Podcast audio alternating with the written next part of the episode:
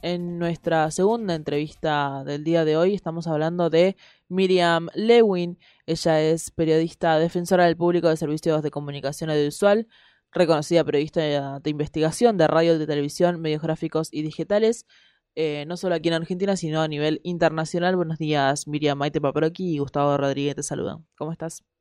¿Qué tal? ¿Cómo les va? Muy bien, gracias. Bueno, eh, ayer fue, se cumplió un nuevo día de la libertad de prensa. Sí, sí, efectivamente, ayer em, eh, se cumplió un nuevo día de la libertad de prensa con, con lo que esto implica en un contexto como el que estamos atravesando, en el que los medios de comunicación son nuestra ventana al mundo, nuestra conexión con el mundo exterior, porque se nos está recomendando que nos recluyamos, que no circulemos hasta que pase la pandemia.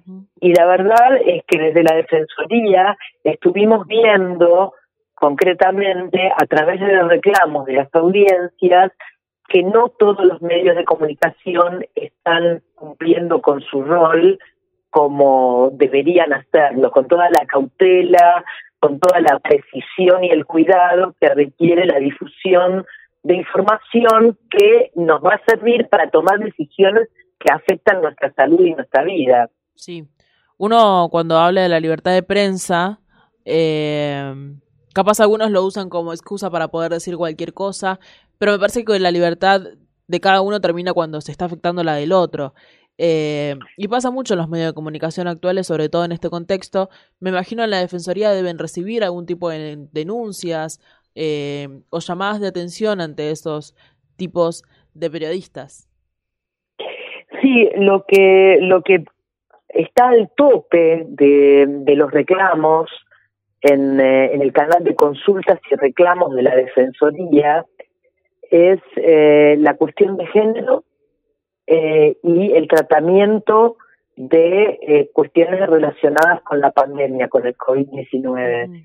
Nosotros al principio de nuestra gestión asumimos en plena pandemia, el 24 de junio, eh, redactamos recomendaciones para la cobertura responsable de la pandemia, porque entendíamos que en pleno aislamiento em, era fundamental la confiabilidad de la, la información de las noticias que nos llegaban vía medios de comunicación y vía redes sociales, porque a pesar de que la Defensoría no tiene competencia sobre redes sociales, lo que es real es que aquello que se publica en las redes, si se replique, se comparte, se viraliza mucho, em, eh, salta como contenido a los medios convencionales, la radio y televisión.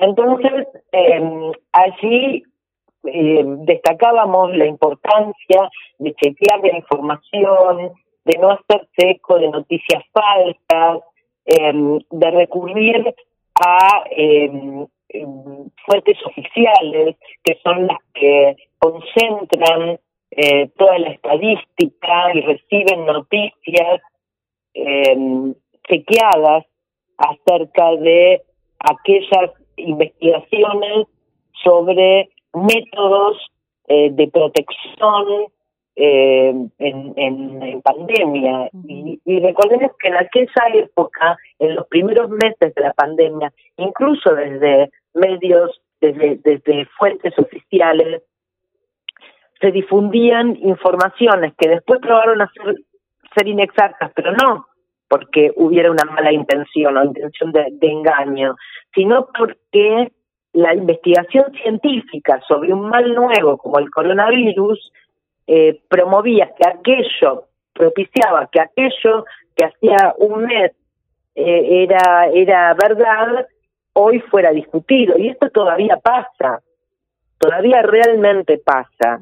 Eh, después nos dedicamos a focalizarnos ya a partir de fines del año pasado en, el, la cobertura periodística responsable del operativo de vacunación, de los operativos de vacunación.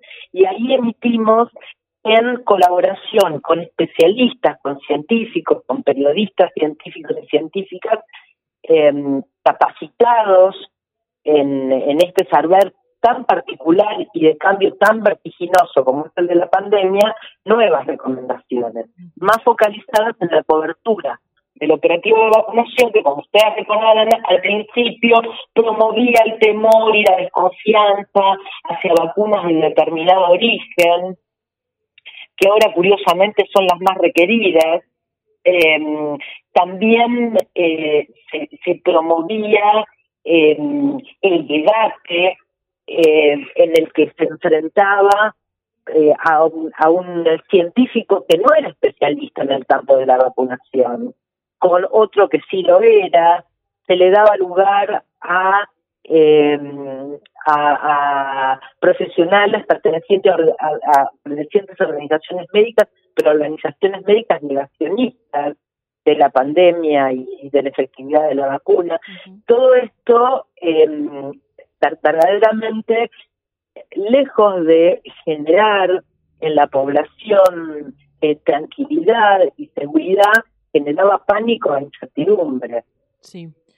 Cuando hablas de todos estos temas, no solo de cómo se trató el tema de la pandemia, de la vacunación y de lo que es el coronavirus, también mencionaste las cuestiones de género. Se me viene a la mente eh, Viviana Ganosa en el programa que tiene ahora en A24, si no me equivoco, y la cantidad de dichos muy polémicos que tiene cada vez que eh, sale al aire. No solamente por esta cosa de quién sabe eh, tener mayor visualización, mayor gente que la vea, sino que hay también un ideal atrás y me parece eh, algo que opera detrás de eso. Sin embargo, más allá de las cuestiones que tenga del por qué lo hace, eh, tenemos que pensar en que hay gente que lo ve y es totalmente irresponsable algunas cosas que dicen. Recordemos el tratamiento del caso M también, eh, si es que hablamos de cuestiones de género, Em, o esta cosa de tomar eh, cloro en vivo, qué sé yo, desprestigiar el, sistema de vacunación y un montón de cuestiones que van sumando también a eh, que alguien sea totalmente irresponsable frente a una cámara y frente a un millón de personas que la ven. ¿Qué se puede hacer ante este tipo de casos? Bueno, se puede hacer lo que las audiencias hacen, que es presentar un reclamo ante la Defensoría del Público. Eh, la Defensoría del Público tiene un sitio web, defensadelpublico.gov.ar, eh, a donde se puede presentar todo tipo de reclamos y de hecho en este último caso em, en el que en el que la, conductora que mencionaste eh, advertía que la vacuna a través de un especialista pero negacionista, que la vacuna mata o que había hisopos que eh, quedaban predeterminaban un resultado positivo para que te encerraran en tu casa. Tuvimos alrededor de 280 reclamos en la defensoría por parte de ciudadanos y ciudadanas y se cayó por la demanda la página de la Defensoría del Público. Es decir, que las audiencias están apropiando como instrumento, como herramienta de la Defensoría del Público cuando sienten que se vulneró su derecho a recibir información confiable, porque de esto se trata. Nosotros no, no tenemos ningún tipo de, potestad sancionatoria, ninguno. Reitero, no podemos aplicar ni siquiera una mínima multa. De esto se encarga el Ente Nacional de Comunicaciones, que es otra instancia. Ahora, eh, nosotros hemos intentado desde la época en que la conductora bebió dióxido de cloro, una sustancia que según la daña tejidos y que no protege contra el coronavirus, eh, y nosotros intentamos un diálogo, una reparación, y el canal en ese momento, que era Canal 9, unilateralmente definió que un spot que como reparación eh, habíamos producido junto con la red argentina de periodismo científico, eh, fuera emitido no en el espacio de esta conductora, ni en un espacio de audiencia equivalente, sino en un horario, marginal después de la medianoche. De manera que nosotros como Defensoría, ¿qué hicimos? Consideramos cerrada esta instancia de diálogo y remitimos como antecedente las actuaciones de la Defensoría a la ENACOM. Afortunadamente esta no es la actitud de la mayoría de los medios de comunicación, que se adhieren en general a que nosotros eh, realicemos talleres, eh, diálogos, eh, mesas en las que se idean eh, posibles reparaciones cuando se eh, vulnera el derecho de una audiencia, de, la, de las audiencias. En el caso M, específicamente, esta chiquita que afortunadamente fue recuperada con Bill, que había desaparecido, la conductora reveló, eh, sin dar ninguna fuente, o sea, sin respetar ninguna de las, de las pautas eh, de, de, las escuelas de periodismo en sus primeras clases, ¿no? Los 5W. O sea, hay que decir cómo, quién, dónde, eh, eh la, la, fecha, cuándo. Bueno, ella habló, reveló detalles escabrosos de la vida de esta chiquita, la revictimizó y revictimizó a su familia, eh, sin ofrecer absolutamente ninguna prueba eh, ni fuente, sino un rumor, ¿no? Era, era meramente un rumor que después afortunadamente yo pude chequear que no fue reproducido por, por otros medios, porque a veces lo que sucede es que irresponsablemente se emite una información sin chequear o falsa en un medio y después se reproduce en otro. En este caso, afortunadamente, eh, dio la, la, el resguardo de, de la integridad de esta chiquita eh, desaparecida, que había estado desaparecida, y su derecho a reconstruir su vida en el marco de, de los afectos de su familia extendida, más allá de la situación puntual eh, de, de, que pudiera estar atravesando su madre. Y bueno, efectivamente esto no, no se extendió, pero el daño ya estaba hecho. Sí, es, es hacer un reality de un caso muy grave también. Sí, efectivamente, muchas veces, como vos decís, uno se pregunta cuál es el objetivo. Y el objetivo puede ser conseguir audiencia cuando, como en este caso, no tiene una audiencia exagerada, porque no podemos decir que tenga un gran, un gran rating, lo que ocurre es que tiene mucha repercusión en redes sociales. Sí. Sí, sí, sí. Y las redes sociales, bien decías hoy al principio, están jugando un papel muy importante también en la comunicación. Eh, pero me parece esto, ¿no? Además de hacer ese tipo de reality, es perjudicar, como decías, la vida de, en este caso, la nena M, eh, y poner como visualizar algo que no tenemos que saber totalmente toda la vida de alguien, y menos estas cuestiones, que eran cuestiones muy crudas las que había contado también en el programa. No era algo a la ligera el pasar, algo que estaba en la, en la causa como eh, no, no, cuestiones muy crudas, cuestiones muy crudas y además no verificadas. Claro. Que evidentemente no, eh, no, esto no se verificó. Eh, es decir, no es que después salió un fiscal o una fiscala a respaldar los dichos, es decir, eh, en, en absoluto.